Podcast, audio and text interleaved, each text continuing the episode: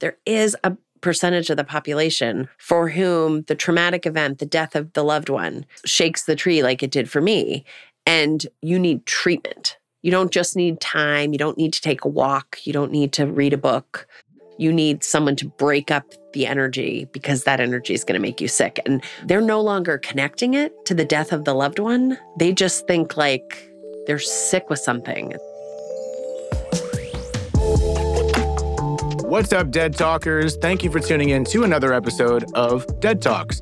Today we have Meghan Riordan Jarvis, who is a clinical psychotherapist, a podcast host, TED Talk speaker, and a author of her most recent book, The End of the Hour. And this is what we're going to talk about, what she talks about in her book, which was the mental health that she experienced after losing her father and her mother's death just in a short period of time. So it comes from a clinical aspect, but also obviously a personal aspect. And she explains her story, how she got through it, which is very applicable for anyone else going through it, and all that good stuff. So I hope you enjoy this episode. And once again, if you guys have a moment at the end of the episode, or even right now, if you want to hit pause, leave a five star review if you do enjoy this show. Again, it really helps push this podcast out there. It would mean the world. I'm going to stop talking. Let's get into the episode. So, Meghan and I just met last night at the lovely Claire Bidwell Smith's house. If you haven't read her books or familiar with Claire, you should Google her right now. But we just had a, a little party last night in California to celebrate the launch of your recent yes. book. Yes, That's my new book, End of the Hour. There we go. My memoir. In the beginning of the hour of this books. podcast. There we go. Whatever that means. We're talking about the end in the start. Yeah, the end in the start. Brand. It's very on What brand. is God? No. Uh, exactly. So I, I do want to thank you for being here. This is so cool. I literally met you less than 24 hours ago. Dream come true for me. I, I, my reaction too was solid. You were like on your phone, not participating. And I was like, oh my God, you're here. I know, and you're like, you're, like, like, David. I'm like, David, you. Like, who the hell are you? Like, There's another more popular David here. I don't know if you got the right David. That's true. Yeah. So I was like, I I was Kessler, like, not more popular, just another David. Okay, there we go. I'll take that. I'll take that. Thank you. Shout out, David. Thank you for being here. Thank you for having me. And thank you for coming last night to what was argue. I was like, this is the Studio 54 of grief. it was like that, everyone in the grief space on the West Coast. It was place. wild. I was just talking about that before he came here. because People saw the photos from yeah. the party and I'm like, what is that? I was like, it's like everyone in the grief industry. Yeah. Before I started my podcast, like, there's a grief industry. I, I, mean, I know there's this and that, but I didn't realize how communicate, how much of a community yeah. So well, there's cool. not that many of us, and and we get invited to the same things, and we kind of share resources, and you know, it's not a huge moneymaker. The grief world, we we are there to, you know, it's a it's a being in purpose mm-hmm. kind of work, right?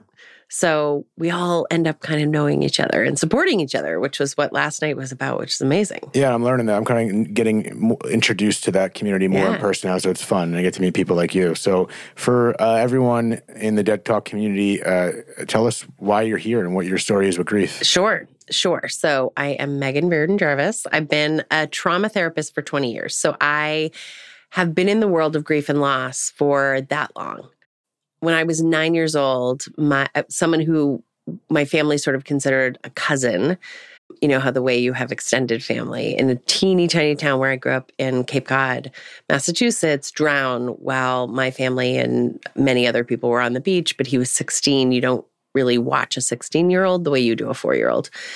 And it was 1983. And in 1983, sort of the ethos around grief and bad things in general was to not talk to children about them. And so I grew up with that story in my background, but it happened where um, where we spent our summers, and then at the end of the summer in, in late July, and then we went home. My five brothers and sisters and I, and where we went home to, no one knew that this had happened. So it just was an, a t- totally life significant event that then really was never ever talked about again. And what I didn't know then and couldn't have known is that when you have a childhood trauma, because you don't have the intellect or the support that an adult does to know that you need to talk about it or write about it, or you end up sort of feeling your feelings in a way that makes you think you are that way. So I worried a lot. You know, I did all that stuff that's really classic when there's been a tragedy. Like we were joking about it at the party last night that somebody was late and we were like, okay, we're all planning their funeral now because that's sort of like the legacy of loss is that that's you become anxious and you become more worried. For example, like I really worried about my older brother dying, who was, you know, almost the same age as this teenager.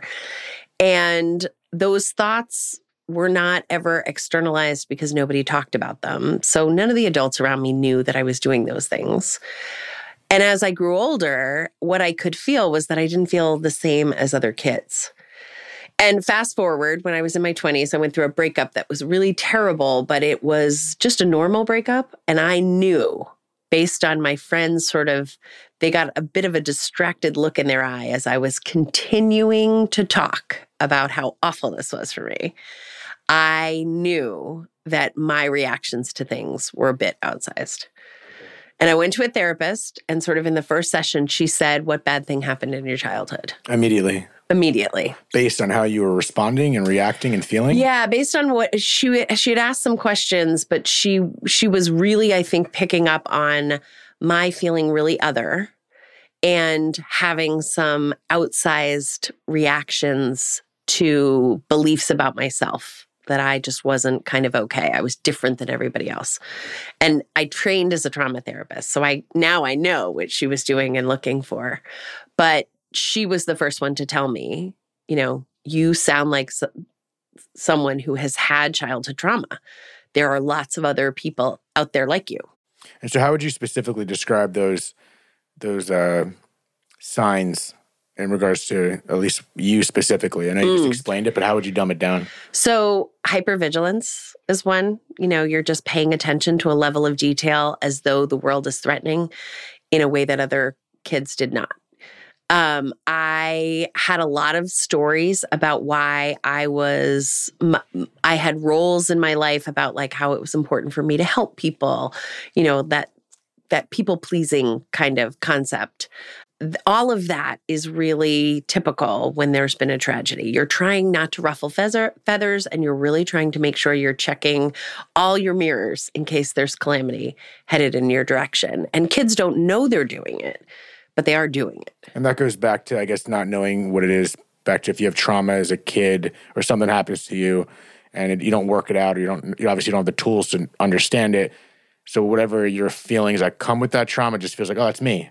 Yeah, yeah. Now because it came from this. Yeah. So kids, how they feel is who they are. They don't have a way of distinguishing that. So kids are not like, I feel sad. I mean, we try to teach them to say that. What they say is, I am sad.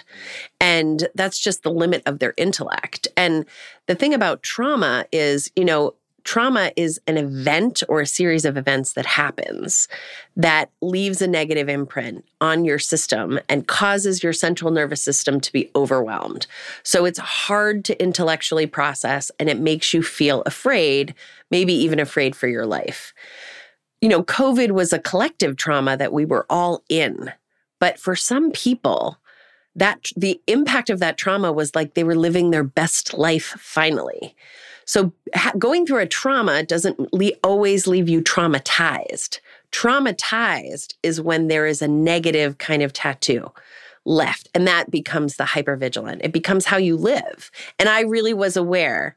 You know i i gravitated i had my best friend was a kid who was just like utterly reckless. I mean he did things that scared the crap out of me but that's who i wanted to spend time with. I was living in fear and trying you know to keep everything tight and narrow and follow the rules but the person i spent time with was like calvin from calvin and hobbes. So that was, you know, I th- the definition that children live in in trauma, they can't they don't really know. But we have these things called the ACEs study, which I'm sure you're familiar with, which Kaiser Permanente and NIH put together, which is these things that do happen in your childhood that make you more susceptible to having a hard time In later general, on. like a hard time in general. Yeah, so it's things like, you know, it, so and the, and the reason it's important is it's not something you did. It's just something you were raised around. So if there's drug or, drug addiction in the family, if there's any kind of abuse, someone is incarcerated, someone important to you is incarcerated, if there's a death, all of those things we assume are going to land inside a child's system and and impact how they feel about their lives going forward. And I had some of those. Yeah. And so so when I went into therapy in my early 20s, I was like this is amazing. I'm going to be able to transform how I feel. My therapist was like we can take these definitions off of you and you can live the way you see other people living. And I did. I was able to do that for a little while. But in 2017 my dad died of small cell cancer, which was a you know a year long death, and I participated in that. It wasn't sudden. Um, and in some ways, it was kind of like the best year of our life because we were very mindfully intentional in relationship with each other. But two years later, my mom died suddenly while I was on vacation with her. And pretty much immediately, like within the seconds of me learning that she had died, I was beginning to experience what I knew. I mean, I could, it was like seeing a truck coming for me because I treated the early symptoms of PTSD. You treat what do you, how do you mean?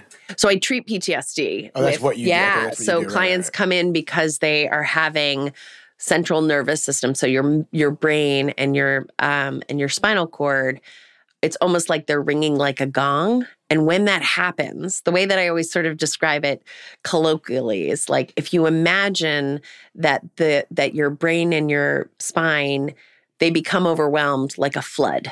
They're flooded and the bridge that normally allows you to get communication washes out.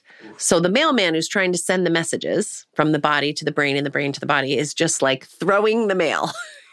you know, it's like The old drunk mailman. the old drunk mm, mailman. and yeah. so, you know, some of them are not, some of the messages aren't getting there. Some of the electrical currents are going to the wrong places. And then, you know, you're not eating, not sleeping. You're having sort of crazy thinking. so you telling me you recognize this the PTSD within yourself immediately? Yeah, because what happened, uh, my mom had had a short illness. I had been with her and I was driving my kids. I had um, a van full of, minivan full of kids. And we were going to pick up my godson. And we got there, and I had this sensation in my body. I was thinking about the episode you did with your intuitive because it was, I think of this as an intuitive sign. I had um, a sensation in my, my body that felt like water breaking Ooh. and then it- and so much so that I sort of looked down at my lap expecting to see water, but I wasn't pregnant. And then I had a thought that I could see that said she died. What do you mean a thought you can see? Like like a word, like a word bubble. I could see it with my eyes and it came this way and it was like she died. And I called my husband who was back at my mother's house and she had died.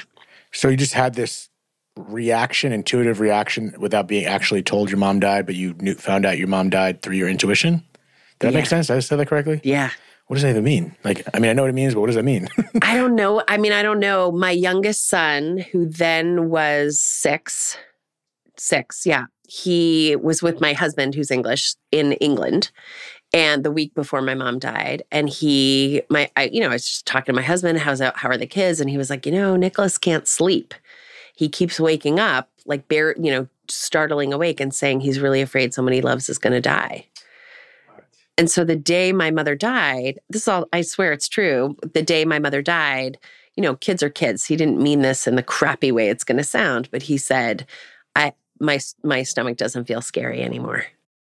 Wait, So I don't know. Like, I don't know what Yeah. that is. I just Yeah. know that there's energy in the body, right? There's energy out there. Like quantum physics says energy is not destroyed even when people die.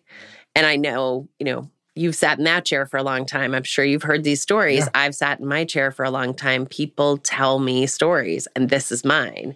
It's so wild. Yeah, it's not like you're coming from a, a background of uh, No. mediums or any of that kind of world. No. It's just, just the personal experience you had. Yeah.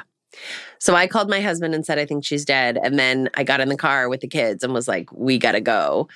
And headed, we were in, in Boston, headed back to Cape Cod. And my husband then called me back and was like, you need to pull over. So, like, he needed me to pull over to tell me what I had already told him.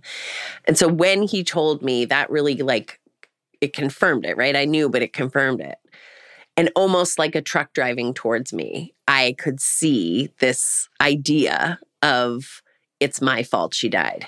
Why did that come to you? I think because it, and it immediately became a repetitive thought, like a rumination. And I think ruminations are there actually to protect you. Mm. You know, when you walk around a track, like a high school track with a thought, it's no new information. You're literally doubling back on the place that you've already been. There's nothing new. And if you're walking around, people don't like when I say stuck in grief. So I just say you're looped in grief. It's the same thing. But I think those thoughts, those big thoughts, why didn't I do this? If only I had done that. I actually think they're protecting you from the reality like I had in that moment, which is like, shit, I am going to have to live my life now without my mom. How in the world am I going to do that? Like, how is that even a possibility? So, how does ruminating on thinking that it was your fault protect you? If anything, it, wouldn't you innately think that that's driving you to a place of unnecessary guilt? But that's a nice logical math problem with it. But but it's such a powerful thought and it is relentlessly allowing me the p- part of the experience which is just sorrow so it instead of like i think one distraction? of the, yeah distraction i think one of the hardest things for the human experience is feeling helpless. And we are the most helpless when someone we love has died i mean we can't can't do anything we can't fight against it we can't run away you know, but we can go into kind of this freeze state. And freeze is where trauma happens. And I was in this freeze state and it was like, well, it's your fault you're here. And it's your fault you're here, even though it's a shitty thought. It isn't helpless. It implies that you have agency. Uh, okay. Right? So it's it's terrible. Right. But it's a little bit of a gift. Okay, that's that's a new way of looking. I mean, I've never really taken that perspective before. I feel like I immediately hear these things, and it's like, oh, that's not. Well, start logically thinking. Like, obviously, that's guilt that mm-hmm. you know you don't have to take as true, but now you're looking at it from a totally different script that is potentially protecting you. I think so. Wow. Because I think I needed the guilt to distract me, right? Like a magician's sleight of hand. Like, put your focus over here. You're not a rabbit out of the hat. Pull the guilt out of the hat.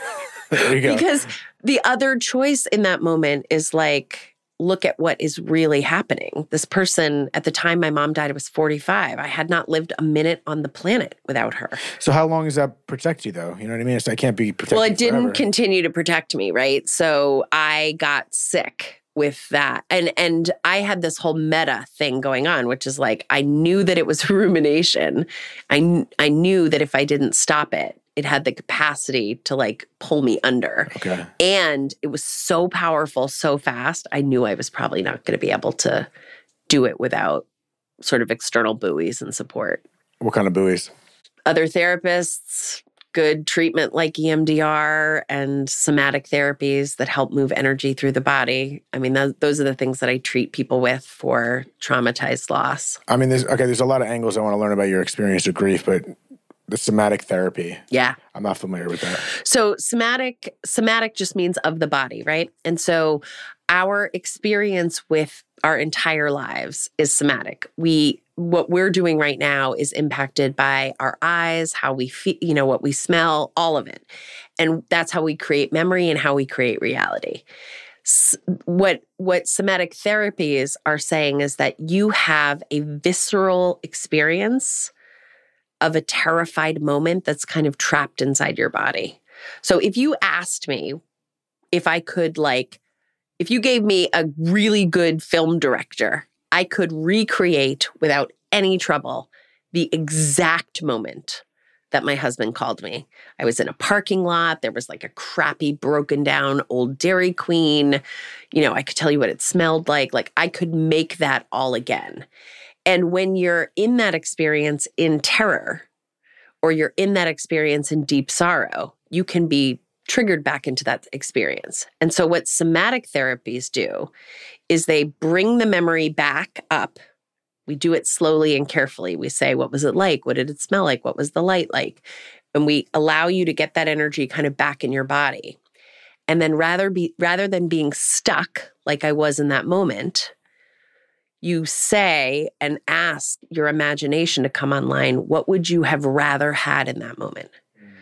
So I ended up checking myself into inpatient treatment because I could not regulate my my body. I was not sleeping, I was not eating. I threw my back out epically I write about it in the book. I mean, to the point that I like I couldn't get up to use the bathroom. I mean, I was just falling all the way apart. And when I went into treatment, the therapist there took me to that moment, you know, this terrifying moment where suddenly I can see sort of the train wreck of PTSD coming for me. And she asked, What did you need in that moment? And what my imagination offered she was like, eh, You can have anything that will be helpful. And the very first thought that came to mind was I imagined my older brother with his wife driving up, right? Like a kid being taken care of. And that my sister in law would have driven the van full of kids because I was worried about those kids, right? Like I wanted them to be taken care of. I couldn't leave them in a parking lot. But then I got in the car in my imagination with my brother and we drove to my mother together. And I didn't have to do it by myself. And I didn't have to be the grown up in charge of a van full of kids. And that didn't happen. But a little bit, it feels like that's what happened. That's what somatic therapy does is it uses your imagination to shift the energy so that your body remembers it differently. Oh, so you're almost tricking your body? You are. That's what you're doing. So is that more mind over body in many ways, or is it? It's not. They call it. A, they talk about it as a as a bottom up. So the so you bring up the feelings. Yeah. And then the, the top kind of polishes it up. Yeah. So in somatic therapies, which is like sensorimotor psychotherapy, which is Pat Ogden, or um, sensory motor experiencing, somatic experiencing, which is Peter Levine's models, they would actually have you recreate how you're standing.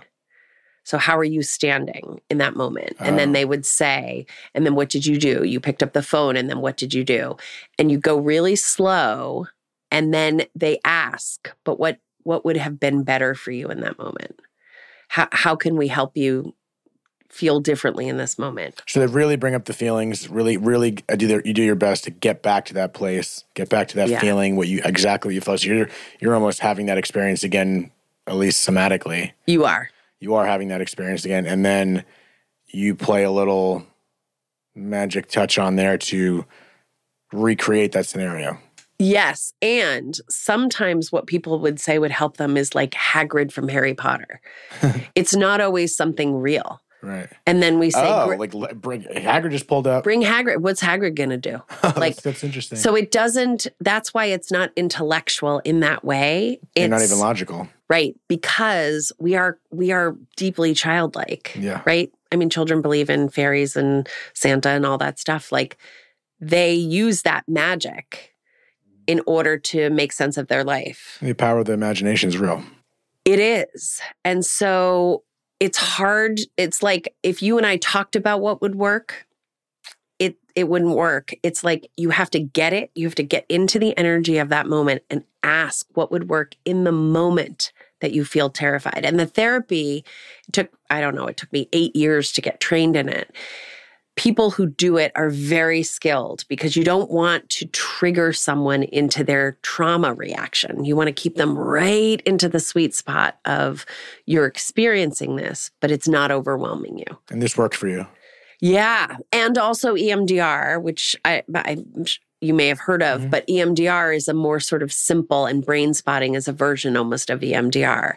The combination of those two therapies worked for me almost immediately. Now, saying worked for me, I still had trouble sleeping. I still have trouble sleeping. My mother died four years ago. If you don't mind, explain EMDR for people listening. Yeah. So, EMDR is eye movement desensitization and reprocessing. And it's a terrible description of a terrible like that doesn't help us. But basically, the brain codes information like a tree, like in tree branches. And traumatic memories are, it's like permanent marker on your brain. And what EMDR does is it calls up the memory. So in my example, it would be Meghan, remember being in that parking lot. Remember what that felt like and smelled like, and what did you see and what did you hear, and bring that energy into my body. And then either using a light bar or a hand or touch, you use bilateral stimulation, which means you you activate both sides of the brain.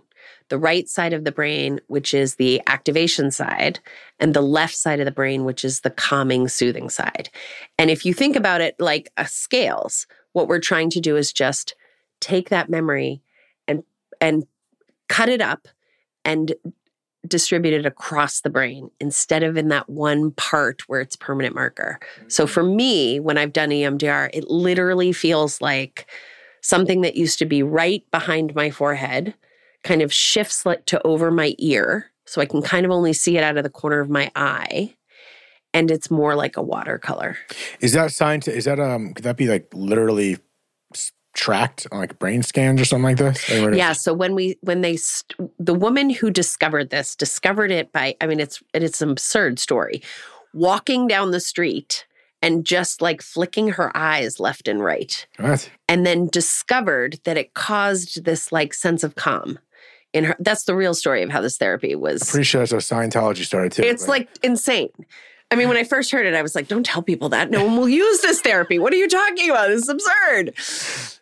But it it there's lots of stuff. Like if you um if you look at how professional athletes overcome their nerves, it's always through repetitive action that's on both sides of the body. Jumping jacks and cross boxing and because we are our steadiest when our energy is held in both places. And what we know in these brain scans, and there are lots of people, you know, brain scans are kind of recent.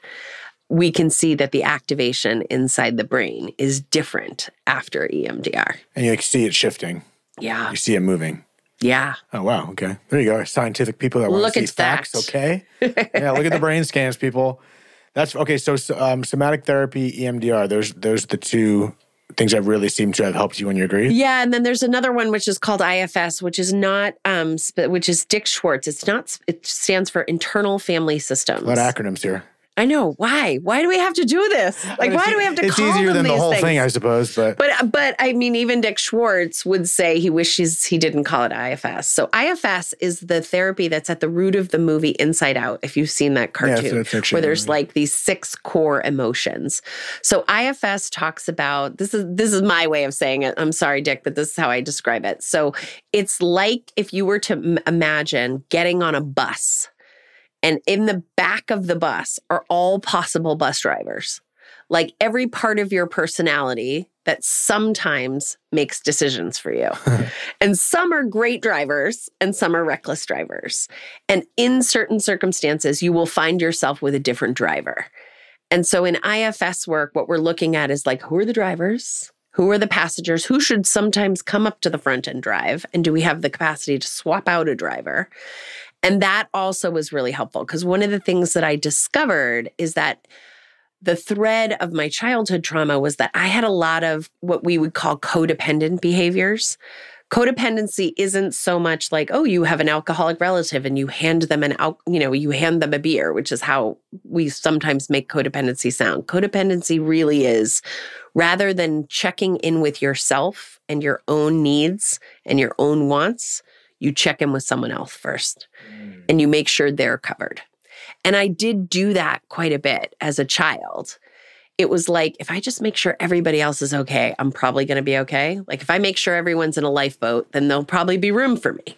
Yeah. So, codependent sometimes by just the semantics of it, sometimes I always took it as literally dependent on someone else. This is more you're worried about other people more than yourself. Well, it is you're dependent on someone else. So like your functioning is dependent on if On I if you, if I had a codependent relationship with you and you said to me, "What do you want for dinner?" I would say, "What do you want for dinner?" Right. What do you want for dinner? Got it. So I am dependent on you making decisions or you being well or Right. you being healthy. There it is. It doesn't mean that I can't do it myself. It's that I dynamically don't do it myself. Got and it. so Okay. I was pretty codependent with my mother, like trying to help her um, with, you know, five brothers and sisters in this state of trauma in my childhood. And then when my dad died, I kind of accidentally in in my treatment they called it a renaissance. Like they made it nice. Like i was michelangelo in painting but it was like you had a renaissance of codependency which i didn't really notice because i didn't live near my mother. I did it wasn't like i was doing the things that i had done as a child. But then when she died you know a codependent needs the person to be dependent Right. Now when she died i was like who the hell am i Oh, and how do I live right, my yeah. life? And I had this moment it's not in my book, but I had I wrote an essay about it where I was like sitting on the couch and looking at the mantle of my fireplace. And there's like a photo from her house. There's candlesticks she gave me, like shells from the beach near her. And I was like, is anything that is anything mine? Mm-hmm. Did I even paint this house this color because I like it? I just was really profoundly lost. And IFS helped me kind of like find which parts of me were true, which parts of me have been there a long time, who did I want to drive the bus, how did I want that bus to be driven. And you know, like when you have profound and deep loss, you don't get to go back anywhere. There's no going back. I didn't go back home. I just went back to the house that I had been living in. You have to still become a griever, mm-hmm. which requires you to kind of embrace some novelty. Yes. So I was also kind of given in treatment a bit of a like, okay, but how do you want to live? And that hadn't, it's not that it hadn't been there before, but you know, I have three kids, I have a husband, I have a business, I have five brothers and sisters, you know, a pretty heavy codependent streak. I suddenly, you know, I was really angry after my parents died, just like angry at everybody, angry at the UPS man who just like kept delivering boxes like Who's not the mad world. At the UPS man. God, he just seems so chipper all the time. And I was like, dude, this planet is not on its correct axis anymore. Stop just being normal. Wait, so how how long? So when you mentioned the PTSD, then you know we kind of we mentioned the practices uh, between those three methods that work for you. How long were you in a in that PTSD state for before you started getting better? So I would say so. If you look at the t- at the typical, um, if you look at, at the protocol for PTSD, it's less about the length of time and more about the intensity of treatment. But but in order to qualify as having PTSD, your symptoms are happening after the event, right? So the event is already passed. You do not need to be in a state of chaos and and turmoil or fear, but you still feel that all the time. So my as mom you're still in the moment. As you're still in the moment. And and you can be pulled back into it, right? That's triggered is a hard word particularly for people who have had gun violence in their life, but that's what we mean when we say you sort of time travel back into that moment. That is a PTSD reaction. And that just never stopped. So that thought that I had it's my fault that she died. It started you know, kind of instantly. There was a lot of stuff that need there's a lot of stuff that has to happen after someone dies. And I did a lot of that stuff, like write a eulogy and, you know, put things in the paper and mm-hmm. so that stuff was distracting, but when there was no more stuff, that thought was relentless. It was there, you know, every 90 seconds. There's idle times, the quiet times. Yeah, yeah. All the time. And so, and again, I had this like metacognition of like, this is not good. This is so my mother died on uh, on August 13th, and I checked myself into inpatient facility on November 1st. Okay, so not that long. Was that two months? Yeah, not too, not that not long even. at all. Yeah, two, that um, what the people that I treat who come in to see me because I'm mostly, you know, part in the book I write about my dad's death because it did not traumatize me. It was like little cups of grief that I drank. You know, my mom's was like being waterboarded and almost dying, right? And that's how that felt. And I write about the two because we don't do a great job in the in the death space of sort of helping people know the difference. And you can be doing fine but like your great aunt linda is like it's been three weeks. You shouldn't be crying. Like she needs great aunt linda needs to be better educated. But also there is this there's there's some you know disparity about the percentage of the population but there is a percentage of the population for whom the traumatic event, the death of the loved one, shakes the tree like it did for me. And you need treatment. You don't just need time. You don't need to take a walk. You don't need to read a book. You need someone to break up the energy because that energy is going to make you sick. And what's happened for me as a clinician is I see people who are having symptoms after a year. They've been sick for a year. They've stopped talking about it to people because they know you know, they feel kind of crazy and they know there's something wrong with them. That stigma that I'm still at this place a year later. Well, and for a lot of people, particularly men, I would say, they're no longer connecting it to the death of the loved one. They just think like, they're sick with something. And so often these folks will have gone to see doctors about chronic inflammation, about headaches, about physical uh, physical symptoms, Yeah, because we the brain will make you sick. I right. mean, we have a, 12 cranial nerves that go down into our body and our body is built of 12 systems. And every one of those nerves, the mailman again with the bad mail, every one of those nerves is sending information and the body then sends information back up into the brain and so you get this loop where you're not sleeping you're not eating but some of the symptoms are not as obvious so you know i have seen people who are having regular migraines. They they lose their sight. They have hives. They have lockjaw. They their hair is falling out. Their skin is really dry. All of that. They have lower back pain. Um, and it's rare, and I don't want to say rare because I don't know, but I feel like it is often anecdotally people don't correlate that with something that's going on up here or even there's so much time has so so think about how much time we get off work most most companies give you three days solid three days three days so like if your dad died in michigan you couldn't even get there and get back without having to take some pto you get three days and I just want to say this Johnson and Johnson gives everyone in their company 30 days. So it can be done. That that's a new policy of theirs and I just think that's amazing. So if we're living in a culture that's like, well, you get 3 days. Or great Aunt Linda's like you're 3 weeks, you shouldn't be crying anymore. If we have that message that people feel okay about saying to me, right?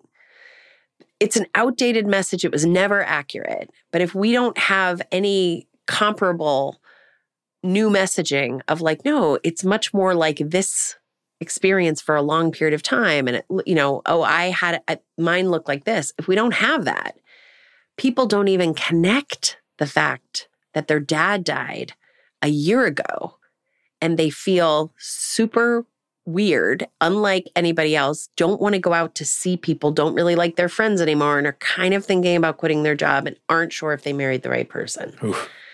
That is what comes into my office. Or somebody sent them into their office, into my office because they're going to leave them because their behavior, their irritability, and their sleeplessness and their lack of interest in anything. And they they come in so again not correlating where they just I feel this way, and yeah. you have to figure out what it is. Yeah, so much like my grief. it's not always grief. Yeah, my therapist, it's not always grief, but when there has been a death, they are not always saying, like, do you, hey, Meghan, do you think the two could be connected? I mean, when my therapist said to me, did anything bad happen in your childhood? I said no. because I had never talked about it. It had never been identified as problematic. I came into the next session I was like, you know, it, it's probably nothing. But this teenager drowned while my entire family was on the beach. Oh, that little thing? Yeah. Yeah. And my brother found him in the water, and my mother, you know, cried every night. She was like, yeah, that's what I mean. well, Meghan, uh, right? Yeah. But many people, I will, and again, I feel like this is just sort of I'm giving qualitative answers here, but I would say it's pro- in my experience, it's worse with men. I will say, how long have your symptoms been going on? Well, probably like eight to ten months. Okay, what ha- did anything happen eight to ten months ago? Like, no, I don't think so. Well, you know, like my best friend died, but I don't think that has anything to do with it. And like denial? I just not a connection. That we haven't taught people what the symptoms are. You know, we grieve with our bodies, but we, I always say this like my 11 year old son had a class on puberty before he went through puberty so that when his voice drops and the hair is in the weird places, he doesn't freak out that he's dying of something, right? Like that's why we teach them. And also, we don't want them to learn from kids because yeah. kids, oh man, the yeah, things yeah. I was told on the back of the bus when I was a child we don't do the same about you know and and like i've had three babies. There are all these classes and all these books about like yeah your gums can bleed while you're pregnant. Like thank god someone told me that because i would have been at the dentist if i hadn't known that like yeah your hormones cause this to happen. We don't really do that with grief and loss and we we actually absolutely could. We couldn't tell you exactly what's going to happen to you but we really can talk about the 12 systems in the body are all impacted by trauma. The death of a loved one is a significant and profound trauma that you know we do better when we can fight or flight or flee. So if if someone's following me down a corridor and i'm able to fight them or run away i the trauma's not going to lock into my system. But when someone dies there's nothing to fight and there's nothing to flee. So we are actually more susceptible just because it's death to feeling that energy in a way that makes us feel helpless. And helplessness is where trauma comes in. So then what do you recommend for someone as opposed to giving it a year and realizing you still feel like this? What is what do you recommend for someone early on? Yeah, you know, so what I would say is you deserve both to be educated and helped. And you know, people if you are feeling unlike yourself, you don't have to wait any time what what often happens is something terrible happens and then, then the people the loved ones will call me and be like we need a therapist and we need the books and we need the podcasts. And what i say is just give them a minute. They just fell overboard and are trying not to drown. If you can give them the name of a therapist but they may not need a therapist. You can give them the books but they probably are i mean i couldn't I couldn't read for almost a year after my dad died. I love that you're saying that as someone who just released a book too. Yeah, yeah. Don't read my book. I found memoir so comforting after my mom died. I read like 188 books on grief and loss, most of which were memoir, and memoirs almost always a story about loss. Mostly I just saw myself in there. I just felt like when, you know, we're talking now, you're nodding your head. Like that's really a profound way to help someone who is going through a loss is to just nod. It's like, you're making sense to me. I understand you. That because it's so scary and isolating and you don't understand it yourself. Yeah. Uh, that's uh, that is a big thing. I mean, just it's funny. I'm nodding my head, but even if someone nods their head and they may not understand what you're saying, just that feeling of listening, even that's right. You know what I mean? That's right. The, exactly. They I don't may, know what the hell you've been saying this whole time. Yeah, they may not, but, but yes, the the uh, the listening. So I have this guy. I have a podcast, Grief is my side hustle, and I do some stuff on my Instagram. And I have this guy who, anytime I use jargon, he'll send me a DM like, Meghan, what does holding space mean? People don't know what that means. And really, what we're just trying to teach people is to understand that, like, whatever the experience you are having with grief is just what it is. But if you are in distress, and what I say to people is if your symptoms are getting worse and not better, I when I don't give you the name of a therapist if you call me. I say call me back in 3 months. I'm not going to send you books. I'm going to wait a couple of months. Because there is a whole group of folks who just kind of find their way forward. They're going to go look for their there was some people at the party last night that were like I went to compassionate friends. I went they don't need you to inundate them while they're drowning by throwing books at them and the names of a therapist. It's so loving, but you can pause for a second and just let them get their get their stroke in the water. And if they don't get the stroke, what do you recommend from the outside seeing someone that is so you know what you don't want to do is say you do not have your stroke. You know the, we are not here to pass judgment on you anybody else having right a hard time yeah. right? That is not a good plan. What what works better is to say how are you doing? Yeah. you, are you eating? Are you sleeping? Okay. What you know what do you know about that? Do you have any plans for that? Is there any way that i can help with that? And because again grief is really isolating. And for a lot of us we just don't believe anybody can help Mm-hmm. But when you are suffering, you're just like, if I hurt my elbow, uh, you wouldn't be like, well, I mean, let's wait a year and see. You know, you'd be like, go talk to somebody. Yeah. Um, I think it might be tennis elbow. Like, okay, well, go talk yeah, to somebody. Who, yeah. And then let the doctor decide. Mm. So that's what I say with trauma is if you're not sure if there's help to be had, go ask somebody who knows more about it than you do and then you can still be like, screw them, I didn't like their plans. Right. And you can find something else maybe. Yeah. Or definitely find something else. It might like it works for different people. Absolutely. And everything you just everything we've covered in this episode is just like a you think there's a perfect blend of your per, your own experiences slash what you've seen in your office with patients.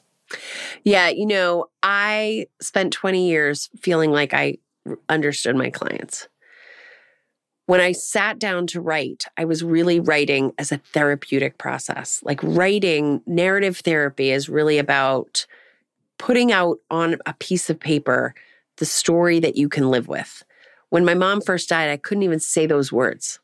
But now I have sort of, you know, the soundbite of what happened. Like my dad died, then my mom died. I got PTSD. I checked myself into an inpatient facility, but it took some time to be able to like own that as mine. So in the beginning, I was just writing as a process, just like helping me figure out what the hell just happened. The product part of that, the turning it into a book, is so that it can help other people and connect to other people. And it feels good to me. Like the connection where somebody says, I read this, it made sense to me. That helps me. But I, th- my book is filled with Easter eggs. It's filled with Easter eggs for my siblings. It's filled with Easter eggs for people who helped me, but it is filled with Easter eggs for my clients. Every story that I bother to tell is a story I heard 10 times from a client. So when I'm talking about one of my chapters is me just like telling my husband to fuck off. I'm serious. Like I just want him to be responsible for my pain and I like throw him out of the house. And I am not the only person I know who nearly, you know, ended a relationship because they were in so much psychic and emotional pain. So I chose to write that story because I wanted my clients to be like, that's that story I told Meghan. Because, you know, in a memoir, you got to decide what stories you're going to tell. I told stories of sort of losing my mind in medical environments because I've heard, you know, the pain of the smells and the sounds and the way that doctors talk to you. I have thousands of those stories that have been told to me. So when I chose to talk about my dad being in the hospital, it was like a wink and a nod and a and a hand to my clients to just, you know, grief is a universal human experience that threads us all together. And you just don't really know what lap of that track we're on, but we'll all be on the lap where it's like, how am I going to how am I going to live a life without this person? We all hit that lap at some point. That's amazing. And that's why it is so important to share more stories because, again, as much as stories are different, there are so many similarities. Like even just like those basic emotions. There's that's the beauty of your memoir and just talking on this podcast. It's going, going to be someone that connects. And I think that's what someone wants, especially if you don't have people in your life that have had experience with loss or whatever it is you're going through. Just to connect with someone and know, oh, there's someone else out there, alleviates some of that potential loneliness and isolation that I think often comes with whatever you're going through, let alone grief or loss, especially grief or loss. So yeah, I commend you for that. The other thing that I think about a lot is like there's a lot of stuff in life that we've never done before that we have to figure out. And this is going to sound insane when I say it, but sex is one of those, right? Mm-hmm. Like you have to figure that out. And you can talk to your friends about it and you can t- talk to your sex ed teacher about it. You can read about it in a book, watch the movies, but like you have to figure that out. Yeah, once you're there, right? You got to figure it out. Yeah. And it behooves you to figure it out, and you can figure it out, and you will figure it out. And, you know, that's also the truth about grief is that all of the ways that we can talk about it before and after is just normalizing the discomfort around it. But what's interesting about grief is we're like, well, that was awkward. Let's not do that again. but like, you would never do that with your sex life. You know what I mean? You have to. Eh, sometimes. Well, you have to become a sexual big, being, right? You have to figure it out. You have to like move through the awkward and the uncomfortable and add that part to your life. And with grieving, it's not like, oh, I grieved this time when I was 12. And so then I don't have to grow again when I'm 40. Mm-hmm. Like, you kind of have to figure it out over and over again. But when you're successful figuring it out when you're 12, when you feel like, yeah, I was able to manage that, I had enough support, I asked for people, I found things that helped me. I mean, that's one of the questions I ask grievers like, what, what did help? And they tell me these incredible things, like they started an herb garden or they picked up the violin, which they haven't played since they were 11, or they climbed mountains or they traveled. Some of that stuff, I'm like, I would never do that. Yeah. So that's not going to work for me. But in my office, I have a big whiteboard and I write down everything everyone's ever told me helped them, including drinking, one night stands, like stuff where I'm like, well, I don't want you to do too much of that. Yeah. But I'll anything that helps, let's put it up on the board cool. so that when someone's in that overwhelmed moment, they can look at that and be like, okay, well, whatever it is that I think might work. Let me try it. Huh. Would you call it anything? What do you call that wall? Well, I wrote, I've written another clinical book that's coming out next year, and I, it's just called the Grief World Word Cloud. It's hmm. in the book, um, but I've been keeping keeping that list for about twenty years. That's amazing. That's a cool yeah. list. That's a badass list. Yeah, that could be that's a list that could be for so many different things, let alone this. That's really yeah. cool. Yeah. Um, Thank you. This is badass. This is I'm so happy we did this within 24 hours. I can't and even believe you're it. You're across from me, and now we just had a podcast. Your podcast is is has been such like just personally in my ears. I mean, I told you this last night that it was really um, personally transformative to me to hear you talk to your mother about her experience parenting you, and then listening to your experience.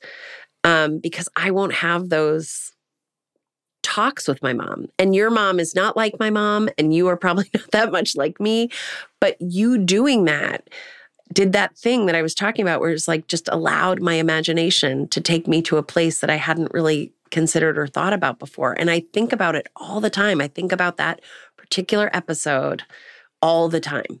That means a lot. I mean, I think about that episode, so yeah. I, I never really framed it as, you know, someone else that it's not your mom and it's not you, but seeing in that lens and putting yourself in an imaginative, imaginative state that having that experience with your mom, it goes back to what we talked about earlier in the episode of, you know, using your imagination, putting yourself in a place that maybe didn't happen.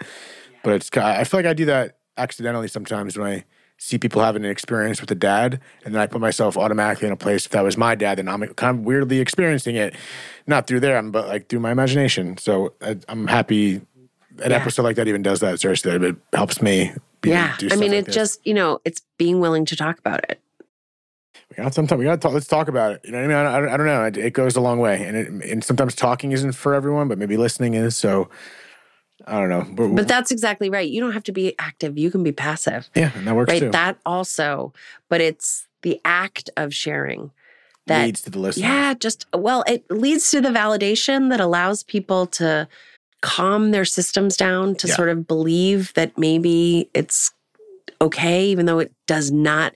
All the people, the people that we were at the party with last night, you know, people kept saying to me, if you had told me when, you know, insert whatever terrible thing, because every one of our colleagues got into the grief and loss space because of their own personal experience. If you had told me when this terrible thing had happened, that any of this camaraderie and goodness and growth was possible, I would have told you, like, you're talking to the wrong person. You've got the wrong girl.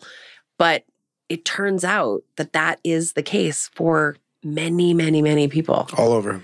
All over. Like the survival rate for the thing that we say we can't survive, it's not 100%, of course, but it's much higher than it feels like in that moment. And the more we can sort of like talk to people and say, like, no, I, wa- I was so sick. I had two master's degrees, 20 years of experience in the field of grief and loss. And I got so sick so fast, I had to check myself into an inpatient facility. Trust me, I know how bad you feel. I don't know the specifics, but I get it. That's it, real. Right? It's real. That's real. If anyone should have circumnavigated it, if anyone should have been like, hey, I'm going to skip to the end, I go, you know, $200 for pass and go. Yeah. And that's not what happened.